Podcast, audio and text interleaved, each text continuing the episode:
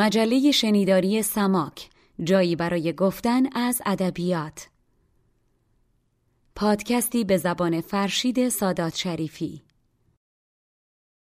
این کوزه چو عاشق زاری بوده است در بند سر زلف نگاری بوده است این دسته که بر گردن او می‌بینی دستی است که بر گردن یاری بوده است سلام. امروز می‌خوایم راجع به یکی از صداهای متفاوت و یگانه در شعر کهن فارسی صحبت کنیم.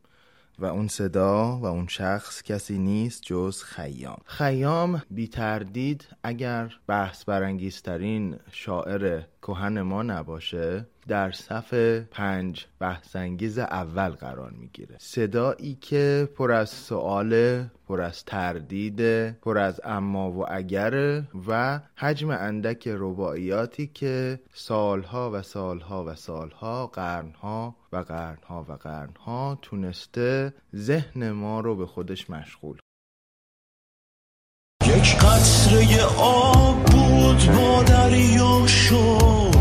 یک ذره خاک با زمین یک تو شد.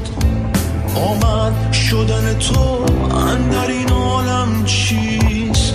آمد بشری پدید و ناپیدا شد. آنها که کهنن آنها که نوند. هر کس به مراد خیش یک یک بروند. کهن جهان به کس نماند باقی. رفتند و رویم دیگران آیند و روند. برای اینکه حضور خیام رو در تفکر ایران و جهان انسان ایرانی و انسان جهانی ببینیم مایلم به دو تا مصداق اشاره بکنم. یکی اینکه اگر کتاب پنج اقلیم حضور از دکتر داریوش شایگان رو تهیه کنید و بخونید به ما میگه که یکی از پنج شاعری که در درون ما با ما ایرانی ها زندگی می‌کنند خیام هست و چرایی و چگونگیش رو میگه. دومین مصداق هم که خیلی آشناست و هممون راجبش شنیدیم اونم کاریست که فیسجرالد روی روایات خیام انجام میده. ترجمه آزادی که در زبان انگلیسی آنچنان زبان زد میشه که می‌تونیم بگیم این شناخت مدرن از خیام رو اول انگلیسی زبان ها پیدا می‌کنن و بعد ما خودمون به سراغ این گنجینه فرهنگی خودمون میریم.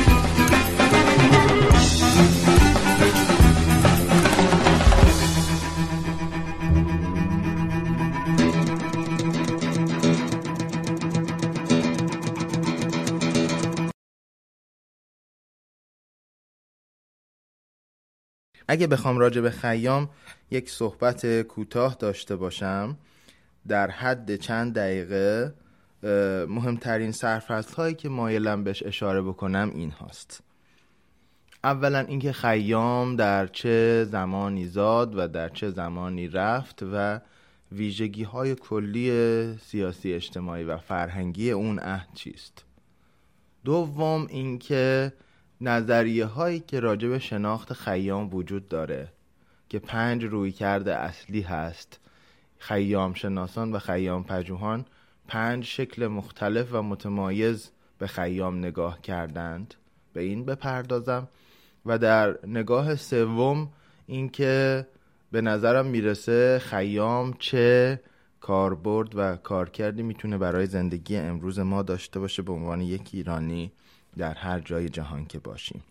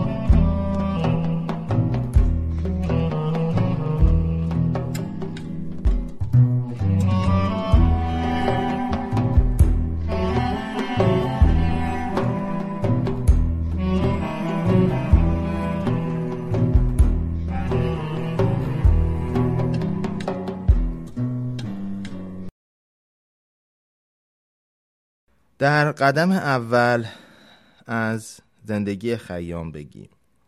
نام کامل خیام قیاس الدین ابوالفتح عمر ابن ابراهیم خیام نیشابوری هست. 28 اردیبهشت روز خیامه و جز معدود شاعرانی است که با محاسبات توانستند حدود تولدش رو در این روز تخمین بزنن.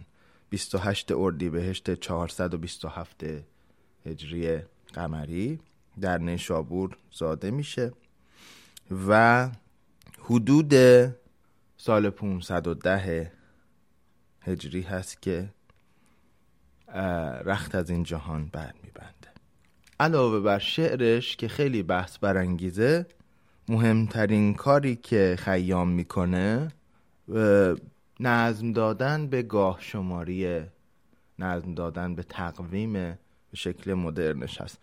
همونطوری که می‌دونید تقویم شمسی هماهنگترین تقویم جهان با طبیعت با تحولات طبیعی هست و دقیق ترین محاسبه رو داره برای طول سال. اون چند ساعت و چند دقیقه که هر بار تحویل سال شمسی جابجا جا میشه و جمع که میشه سال کبی سر شکل میده این کار خیام هست.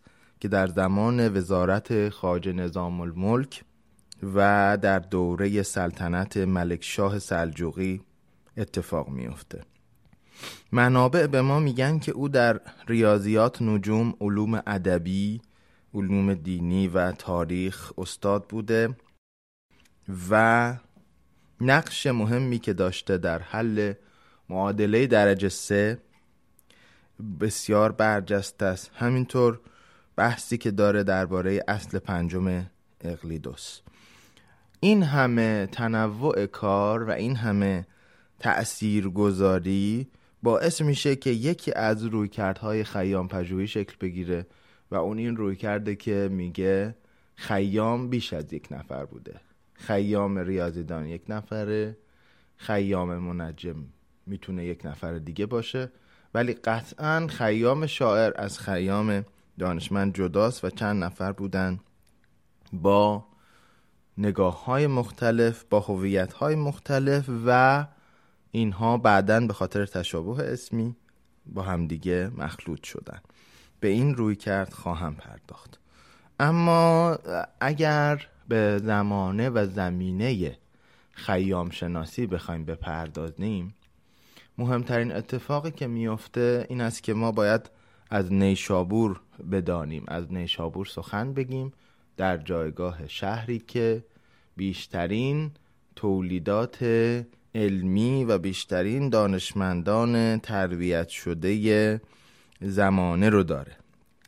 من برای اینکه بتونم مقایسه ای بکنم نیشابور اون روز رو با بزرگترین شهرهای دانشگاهی امروز از شما اجازه می‌خوام که چند نکته رو راجع به نیشابور عرض کنم و سپس به ادامه بحثمون بپردازیم. نیشابور علاوه بر اینکه یک ابرشهر دوران باستان هست و از دوره ساسانیان ما تاریخ مدون و مکتوبی راجع بهش داریم مهمترین چیزی که در ارتباط با بحث خیام می‌تونیم بهش اشاره بکنیم این هست که در پس از اسلام و در زمانی که ما سلسله های تاهریان و سلجوقیان رو داریم در دوره هایی به عنوان پایتخت انتخاب میشه. و حوزه علمی این شهر در دوره طلایی تمدن اسلامی بزرگترین مرکز شاعران، صوفیان و عالمان به شمار می‌رفته. و اوج این بزرگ بودن و تعدد مدارس در همین دوره است که خیام زندگی می‌کرد. بحث دیگه ای که وجود داره این هست که در این شهر نیشابور تنوع و تعدد نگاه های علمی خیلی مسئله بوده و پدیده برجسته است. به این ترتیب می توان گفت که خیام نتیجه قرنهایی است که نیشابور به عنوان یک شهر بزرگ دانشگاهی با بیش از چهل مدرسه که هر کدوم از اون مدرسه ها رو می توانیم به عنوان یک دانشگاه امروزی در نظر بگیریم خیام برآمده از چنین جایگاهی است. و حالا یک سوال پیش میاد. کدام شهر دانشگاهی امروز در جهان هست که چهل دانشگاه داشته باشه؟ اگر هم باشه بسیار نادر هست و ما می‌تونیم جایگاه نیشابوری که خیام ازش برآمده رو بهتر درک بکنیم در سازوکاری که جهان کهن داشته.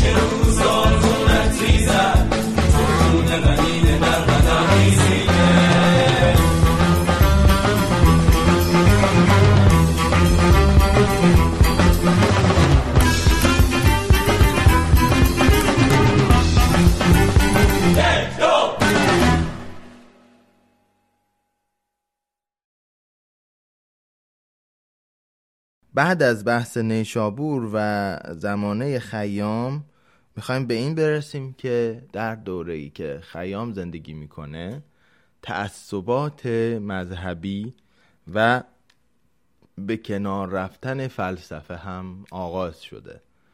بر اساس فایلی که می‌تونید ببینید و روش کلیک بکنید روایت های بسیاری هست که اهل اندیشه و فلسفه و شک در زمانه خیام دچار مشکلات فراوان بودن و این یکی از فرضیه است که چرا خیام در قالب شعر تردیدهای خودش رو بیان می‌کرده. چون شعر از طرفی یک حالت غیر رسمی داره در قیاس با نصر و گوینده دچار عقوبت ها و عواقب کمتری میشه و از طرف دیگه قالب کوتاه ربایی یک ابزار مناسب هست برای اینکه اون اندیشه در قالب یک تلنگر در قالب یک اشاره به مخاطب منتقل بشه و در ذهن مخاطب بمونه و جا خوش کنه و ماندگاری بیشتری رو از آن خودش بکنه. خب بر اساس آنچه تا کنون گفتیم نوبتی هم که باشه نوبت رویکردهای پنجگانه خیام شناسی در دوره معاصر هست. بر اساس مقاله استادانم دکتر حسنلی و دکتر حسانپور که می توانید در لینک زیر اون رو دریافت و مطالعه بکنید ما پنج روی کرد در خیام شناسی داریم که بایستی به اونها اشاره بکنیم. اول روی کردی که صادق هدایت آغاز می‌کنه در مقدمه بر رباعیات خیام 1303 و بازبینی اون به نام ترانه های خیام 1313 و خیلی های دیگه هم این رو دنبال می‌کنن و یا بحث می‌کنن یا رد می‌کنن یا قبول می‌کنن. روی کرده صادق هدایت. مهمترین ویژگی که داره بسیار تلخ و بسیار پوچگرایانه می‌بینه رباعیات خیام رو.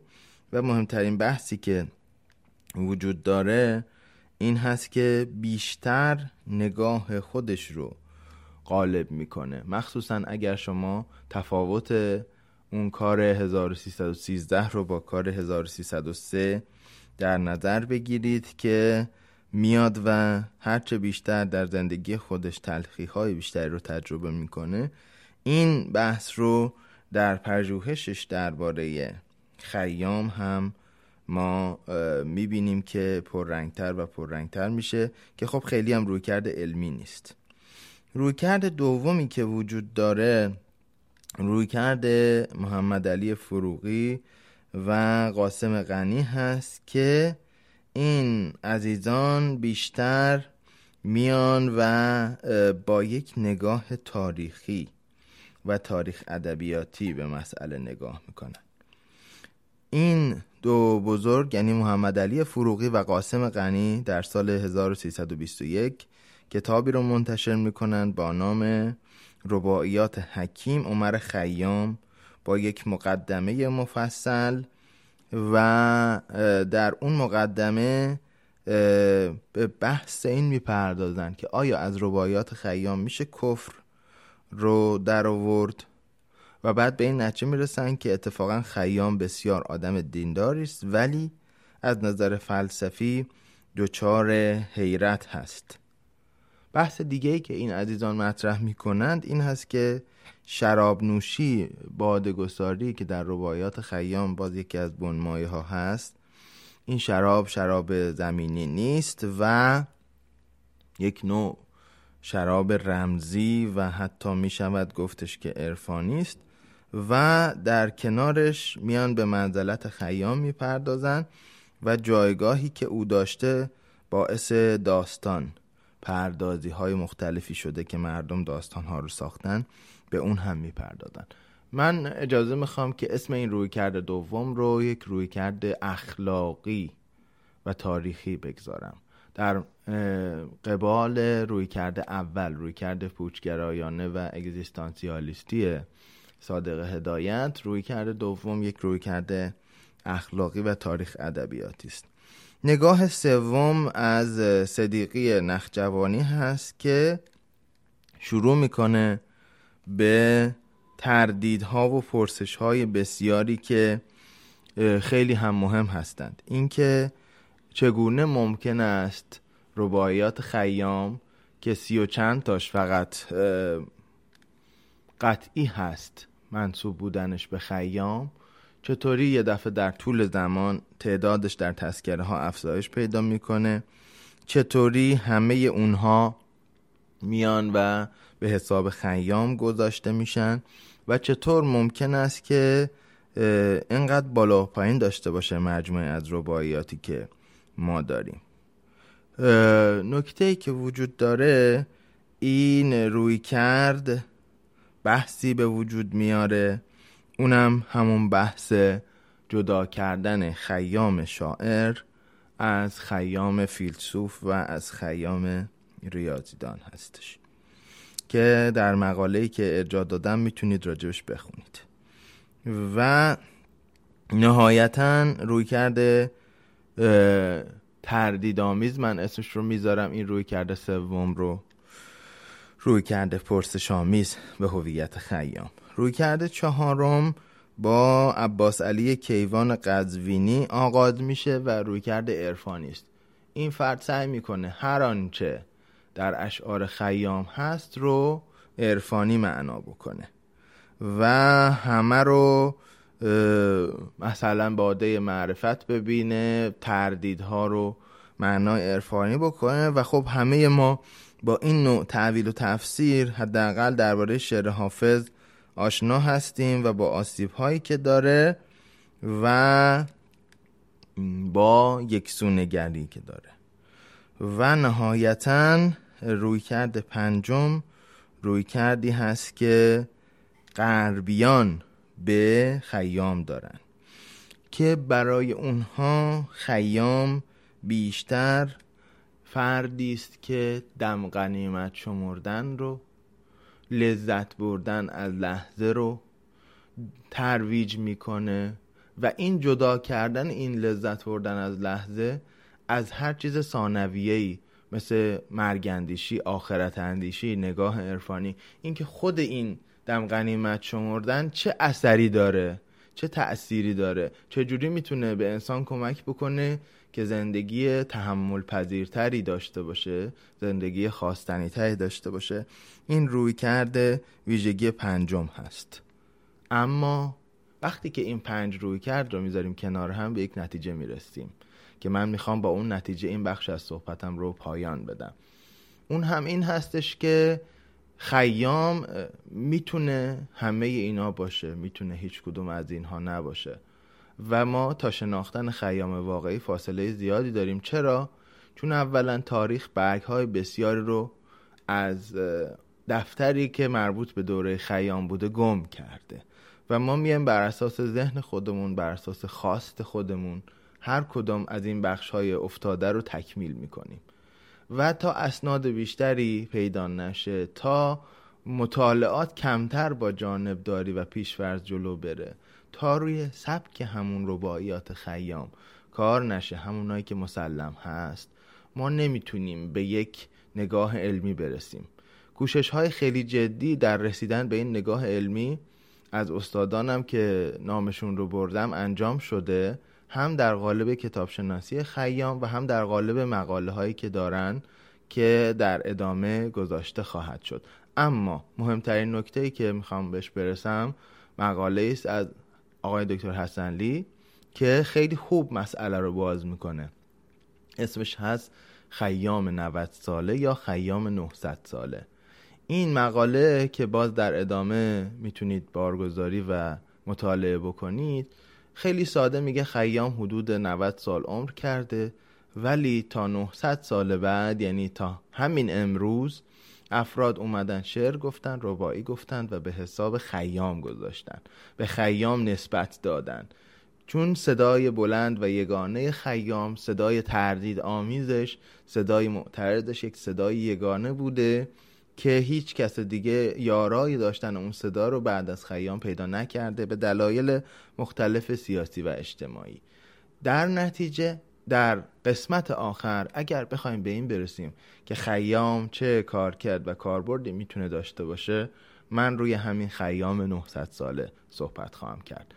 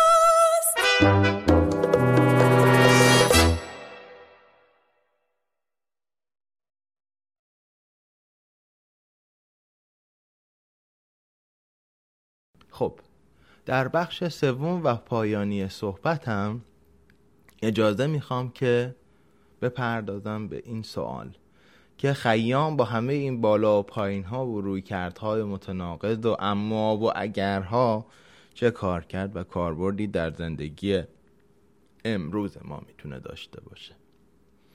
مهمترین جوابی که میشه بهش داد اینه که ما به راحتی می‌تونیم خیام رو از آن خودمون بکنیم.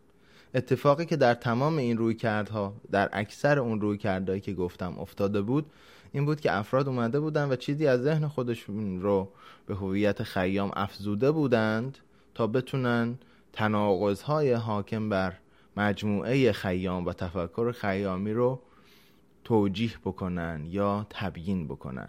من از اون نگاه به این نتیجه می‌رسم که رباعیات کوتاه خیام این قابلیت رو داره که ما به ذهن بسپاریم و در هر جا متناسب با وضعیت متناسب با حالمون و متناسب با اندیشمون ازش استفاده بکنیم. پس اولین کار کردی که داره اندیشه ای کوتاه و زیبا و متقارن و ریاضیوار هست که اگر به ذهن بسپاریم می‌تونیم خیلی ازش لذت ببریم و خیلی باهاش معنا بکنیم خیلی از موقعیت هامون رو. یکی از رازهایی که آلبوم موسیقی رباعیات خیام. پرفروشترین آلبوم یا کاست هست. در ایران همین است. از صدای جادویی شاملو و از موسیقی خوب اون آلبوم که بگذریم این دوتا باید می اومد و همراه می شد با یک دستمایه خوب. اون دستمایه خوب چیزی نبود جز رباعیات خیام.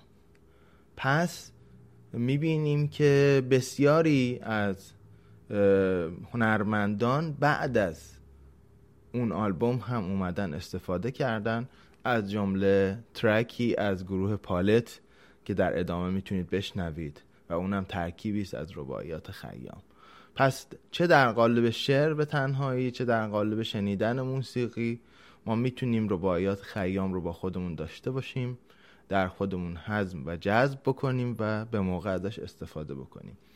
نکته دیگه که وجود داره وقتی که یادمون باشه به تناقض این روی کردهای پنجگانه به این نتیجه می‌رسیم که خیلی از چیزهایی که راجع به خیام و دیگران فکر می‌کنیم احتمالا همینقدر سرش بحث هست.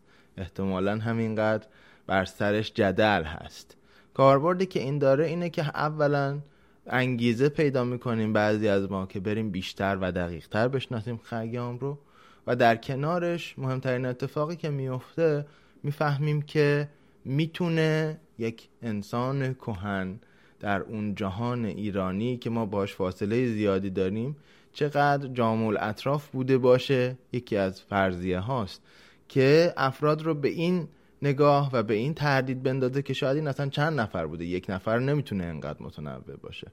و بعد انگیزه پیدا می‌کنیم که با دقت بیشتر بخونیم این پیشینه رو برای خودمون بشناسیمش و شاید به دیگران به خارجی ها معرفی بکنیم با یک نگاه علمی تر و نهایتا اینکه کاربرد سوم و پایانی به نظر من این است که خیام ما رو متوجه زندگی می‌کنه از طریق اندیشیدنش به مرگ.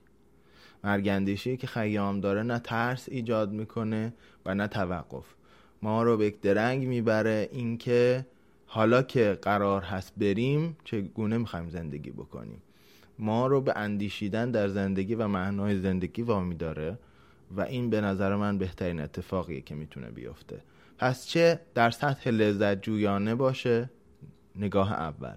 چه در سطح هویت جویانه باشه نگاه دوم و چه در سطح وجودی و اگزیستانس باشه که نگاه سوم هست خیام یکی از بهترین همراهان ما از جهان کهن می‌تونه باشه. دوران جهان بیمه و ساقی هیچ است. بی زمزمه ساز عراقی هیچ است. هرچند در احوال جهان می نگرم حاصل همه اشرت است و باقی هیچ است.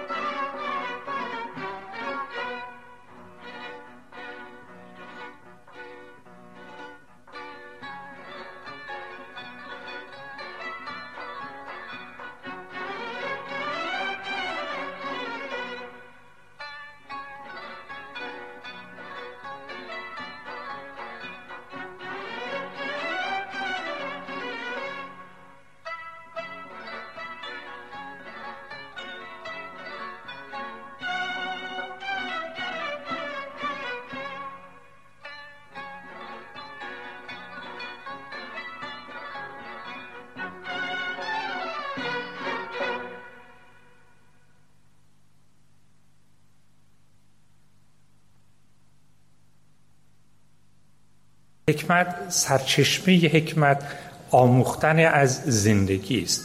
یعنی فرد باید عمری رو پشت سر بگذارد در متن زندگی سرد و گرم روزگار رو بچشد تا سرانجام بر شاخسار وجود او میوه های حکمت به ثمر برسد. البته افراد هوشمند خوش استعداد می توانند در دوران جوانی نوجوانی دانش بیندوزند استعدادهای درخشان از خود نشان بدهند. اما صاحب حکمت شدن محتاج گذر عمر است. فرد باید پاره از تجربه های عمیق زندگی را آزموده باشد عزیزی را از دست داده باشد اندوهی را آزموده باشد. شادی ها صاحب فرزند شدند کامیابی ها اینها را آزموده باشد تا رفته رفته چهره عمیقتر جهان برای او آشکار بشود. یکی از مهمترین سرچشمه های حکمت و خصوصا حکمت معنوی در این جهان در واقع تجربه سویه های سوگناک زندگی است. کسی که تراژدی رو در این عالم آزموده است و در واقع اونچه که ما از او به تجربه عدم یاد می‌کنیم و سرچشمه حکمت در فرهنگ ما ایرانیان بوده است برمیگرده به تجربه عمیق حکیم از تراژدی. البته تراژدی به خودی خود حکمت نمی آورد وقتی که طوفان اندوه یا مصائب بر وجود ما میوزند اگر فرد در باخته بشود وقتی که این موج خیز برمیدارد اگر ما رو در بر بگیرد و غرق کند البته حکمتی دست نمی‌دهد. فرد حکیم کسی است که وقتی موجهای حادثه به سوی او می آیند به جای اینکه غرق شود بر گرده این موج می نشیند بالا می رود و افقهای فراتر رو می بیند در اینجاست که حکمت سر بر می زند حکیم میوه های شیرین حکمت رو از دل کوران تجربه های تلخ زندگی می چشد می مزد و می چیند به همین دلیل است که در واقع سویه های عدم که بنیان تراژدی سرشت سوگناک زندگی هستند برای حکیمان محل تأمل واقع می شود و حکیم از طریق تماس نفس به نفس چهره به چهره با سویه های عدم در زندگی خود و جهان پیرامونش رفته رفته درک عمیقتری از سرشت جهانی که ما در او زیست می کنیم و از سرشت آدمی در این جهان به دست می آورد.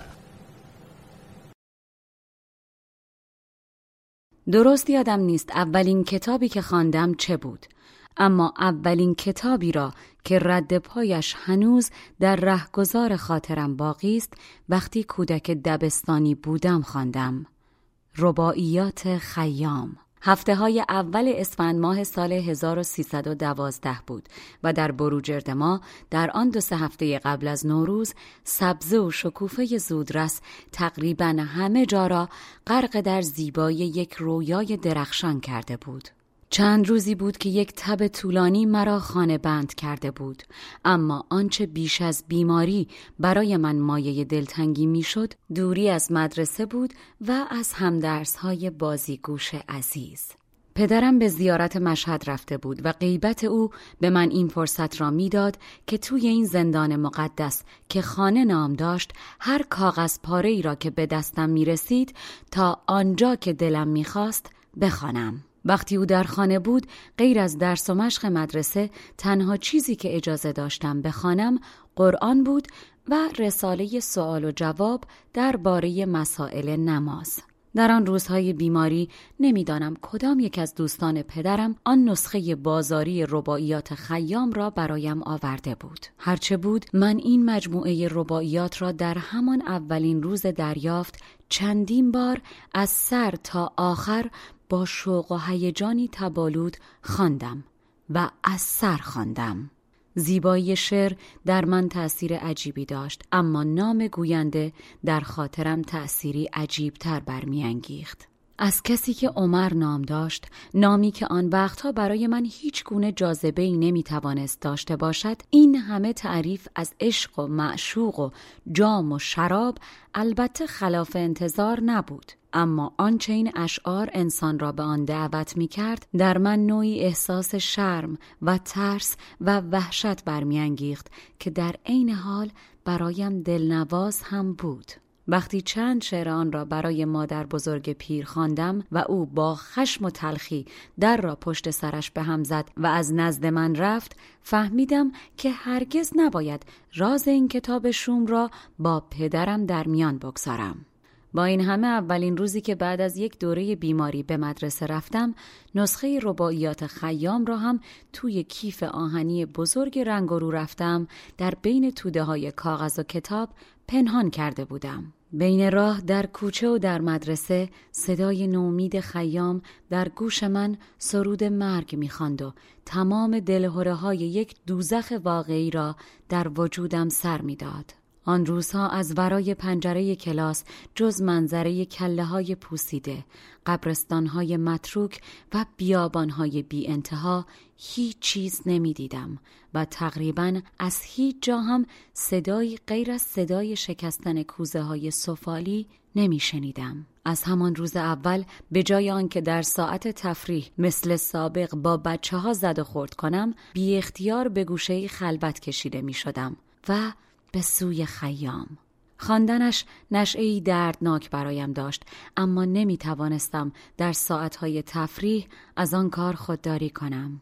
خیام تمام وجودم را تسخیر کرده بود. یادم هست همان اولین روز که در پایان بیماری به مدرسه رفتم معلم از ما امتحان دیکته کرد. در بالای ورقه امتحان سمت راست صفحه به دستور او نام خود را نوشتم و در سمت چپ تاریخ را. این تاریخ هنوز در خاطرم هست چرا که وقتی دوازده دوازده دوازده را بر روی آن ورقه نوشتم این فکر نومیدانه هم به خاطرم آمد که من دیگر هرگز این تاریخ را روی یک ورقه نخواهم نوشت. صد سال دیگر. در آن هنگام هیچ کس از این بچه ها زنده نخواهد بود و شاید فقط ذرات وجود ما مثل گرد و غبار گچ توی سینه بچه های دیگر خواهد رفت. این اندیشه باز منظره قبرستان و بیابانهای دور را در خاطرم آورد و نمی‌دانم چه مدت با این کابوس دست به یقه بودم اما یادم هست که آن روز چندین سطر از اول دیکته را انداخته بودم. در حقیقت مدتها بود که معلم دیکته می گفت و من هنوز صدایش را نشنیده بودم. آیا این تأثیر یک تجربه خیامی بود؟ هرچه هست سالها طول کشید تا شور و شوق زندگی توانست این رویای مرگ را از پیش چشم من محو کند. البته هر کس ممکن است به نوعی از خیام متأثر شده باشد اما من با او اینطور آشنا شدم. با خیام که اگر هم اولین کتابی که خواندم نبود اولین کتابی بود که در ذهن من تأثیر قوی گذاشت. تهران اسفند ماه 1352 و این آگاهی باعث می شود که مرگ از یک پدیده در انتهای زندگی تبدیل به بخشی از اکنون ما بشود. یعنی هر لحظه در زندگی خود در واقع این توجه نسبت به مرگ رو احضار بکنیم چون ابر به نوروز رخ لاله بشست برخیز و به جام باده کن عزم درست. که این سبزه که امروز تماشاگه توست فردا همه از خاک تو برخواهد رست. فراموش نکن این فناپذیری و مرگی که در کمین تو است. وقتی که به زندگی خود نظر می کند بلافاصله این چهره در چشم او می نشیند افسوس که نامه جوانی طی شد. وان تازه بهار زندگانی دی شد. آن مرغ طرب که نام او بود شباب افسوس ندانم که کی آمد کی شد. توجه می‌کنی وقتی به احوال خود نظر می کند این گذر شتابناک شهاب آسای گذر عمر رو می‌بیند و متنبه می شود یک چند به کودکی به استاد شدیم. یک چند به استادی خود شاد شدیم. پایان سخن ببین که ما را چه رسید. از خاک برآمدیم و برباد شدیم.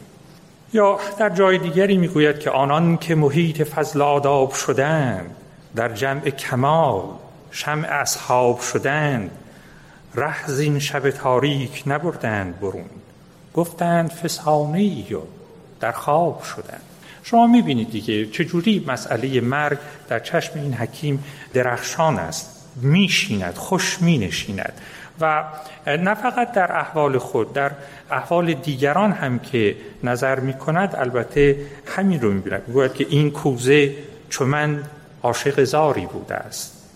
در بند سر زلف نگاری بوده است. این دسته که برگردن او می‌بینی دستی است که برگردن یاری بوده است. توجه می‌کنید؟ و توجه کنید ببینید اشعاری که بیش از هزار سال قبل سروده شده است. همین الان هم که من و شما می‌خوانیم با جان ما تماس می‌گیرد. ما رو به هماوایی و همخانی وامی دارد. و این نشانه قدرت این تأمل و این کشف و تنبهی است که نسبت به ساختار جهان یافتند. ای دیده اگر کور ای گور ببین. و این عالم پرفتنه و پرشور ببین. شاهان و سران و سروران زیر گلند روحای چمه در دهن مور ببین.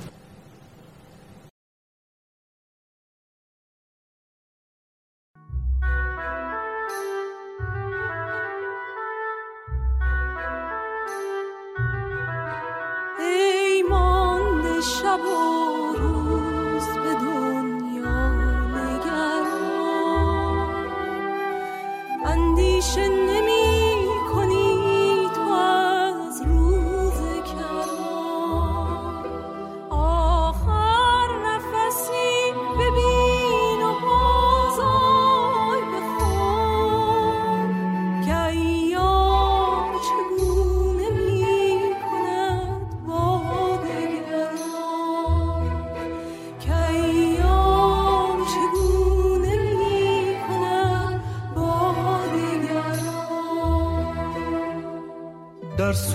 صورت آفاق نظر کن که اینجا.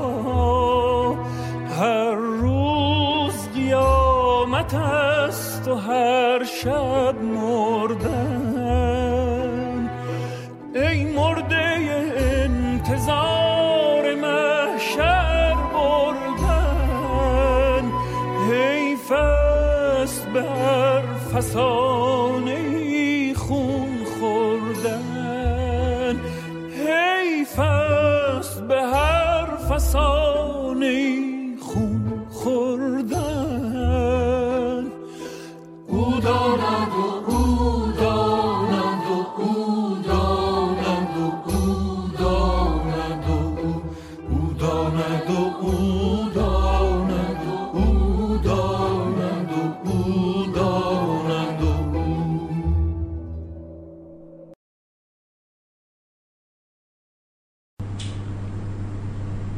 یادتون میاد که می‌گفتم کافکا در داستانهاش همیشه انسان محاکمه میشه به دست قاضی که اون قاضی مرئی نیست دیدنی نیست که آدم بتونه ببیندش. و این بزرگترین فاجعه است که آدم قاضی هر چقدر ظالم باشه هر چقدر خشن باشه هر چقدر بی‌انصاف باشه رشوه خار باشه وقتی دیدنی آدم تو باش تخاطب بکنه لاقل توبیخش کنه لاقل سرش داد بزنه لاقل بگه حالا که منو محکوم به اعدام می‌کنی خاک بر سرت کنم توجه می‌کنی. یه فوشی لاقل بهش بده. اما قاضی نامرئی این کار باش نمیشه کرد. توجه می‌کنی؟ و کافکا به یه همچین وضع قابل یعنی نمی‌تونست به. به خدای نام متشخص ناانسانوار فحش هم بده. چون ناانسانواره. کی میشه فحشش داد؟ کسی که احساسات و عواطف داشته باشه بعدش بیاد از فحش دادن. وقتی یه تکه سنگ یه تکه سنگ ازش فحشش بدی. خدای متشخص ناانسانوار یه تکه سنگ خیلی پرقدرته. که همه چیز ما در اختیارش. گفتم این تلقی اول که ما در اختیار موجودی هستیم که راه به هیچ جا نمی‌بری داره و دوم گفتم این یه اصل فلسفی فراگیر برای همچین انسانی پدید میاد خب یه همچین چیزی در تلقیش با انسان‌های دیگه اثر می‌ذاره. یاد می‌کنید یه همچین تلقی نوعی بی‌اعتنایی به انسان‌های دیگه دارن پرورش میده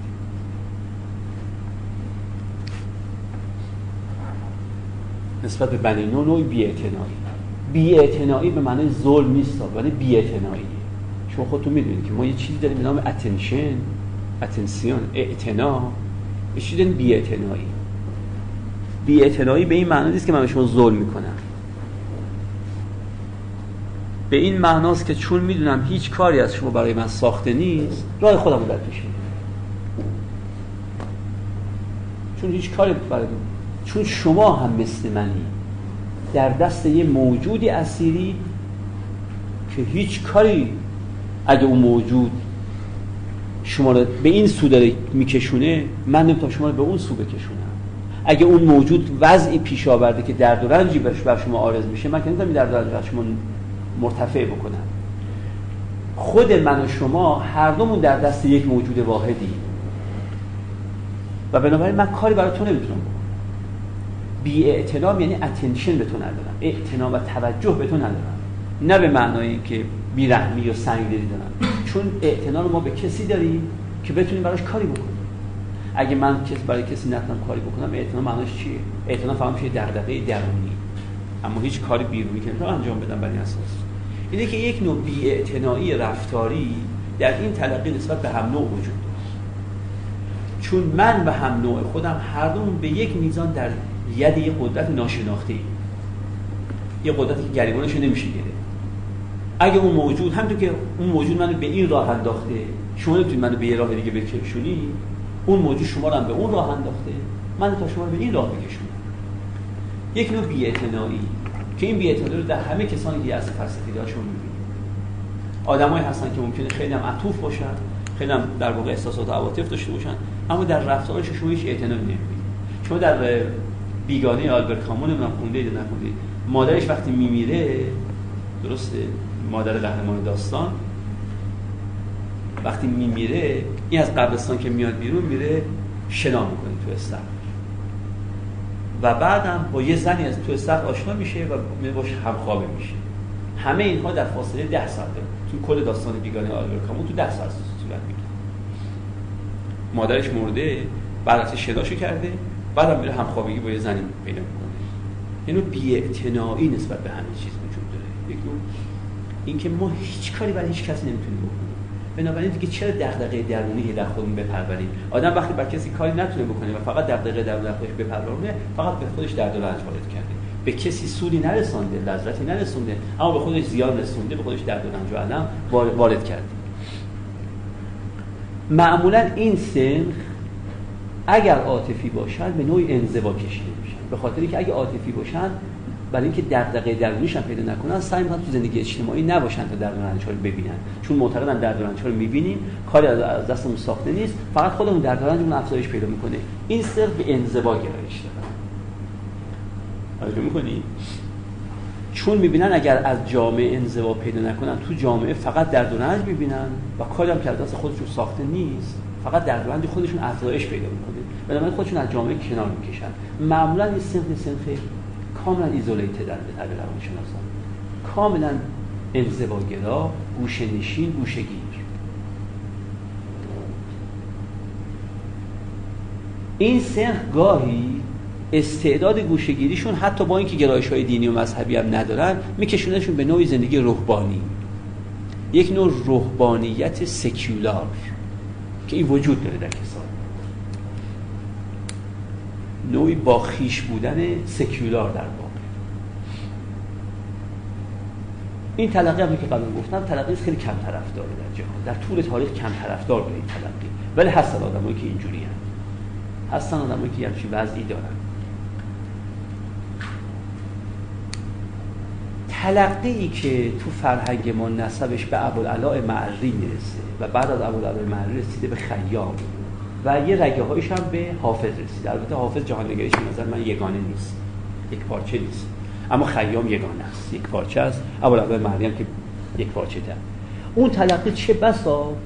یه همچه تلقی باشه من خودم تلقی ابوالعلاء معری رو که بعدها رسید به خیام و یه رگه هایش به حافظ یه تلقی اینجوری می‌دونم یه تلقی موجودی در خیام و در ابوالعلاء معری کاملا واضحه.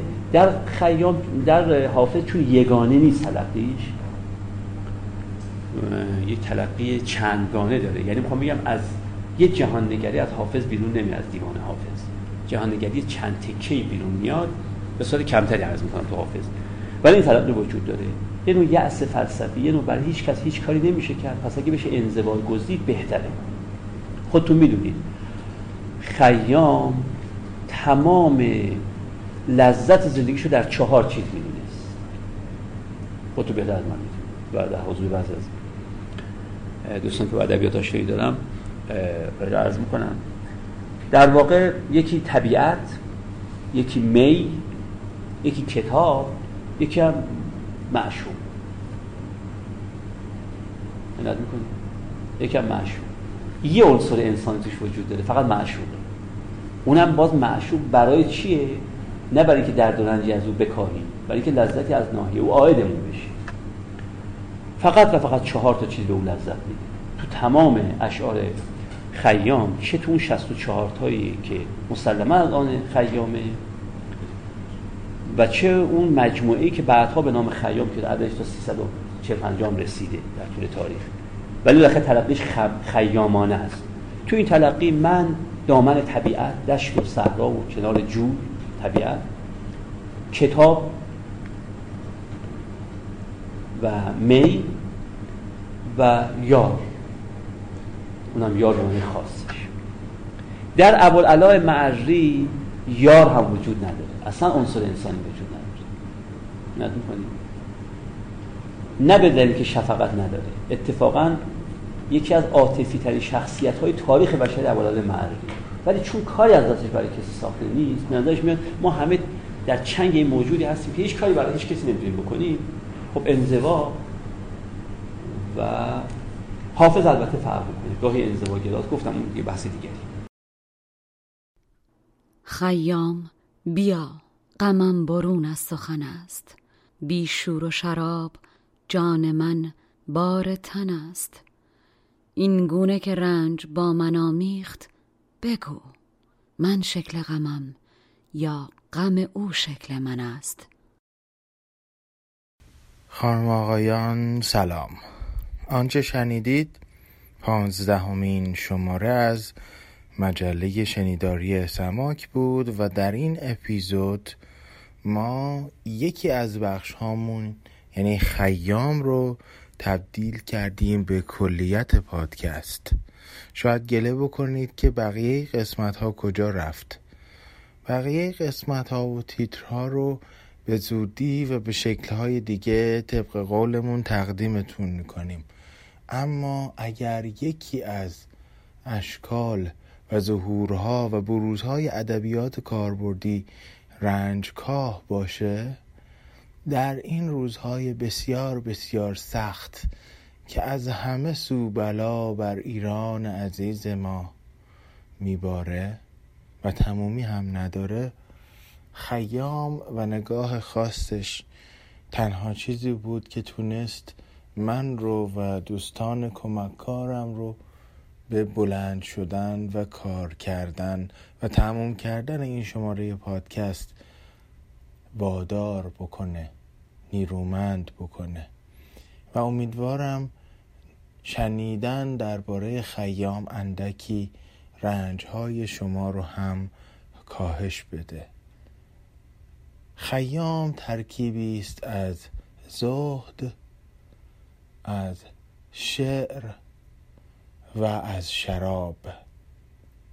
و من خواستم ساختن زود هنگام این اپیزود به خودم و به هر کسی که مثل من از این وضع نابسامان در رنج افتاده یادآوری بکنم که بایست مست شد با هر کدوم از اینها و خیام شاعریه که ترکیبی عجیب از هر کدوم از اینهایی که شما بخواید.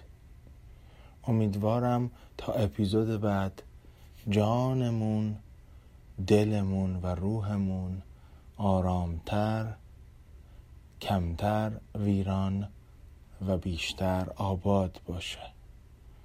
این ترکیب سگانه که گفتم ما رو می‌تونه ببره به یاد ترجمه ای از یکی از شاعران شهیر فرانسوی زبان و استفاده عزیز و بجا و به موقعی که ازش توی رادیو دیو دوست داشتنی شده بود.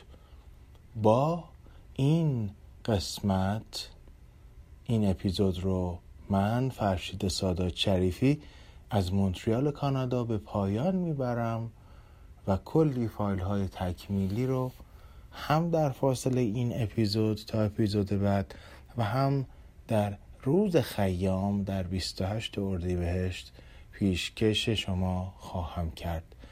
ممنون که با ما میمونید و حمایت و توجهتون رو از ما دریغ نمی کنید اندوهتون کم و میگساریتون با شراب و شعر و زهد خیام گونه باد.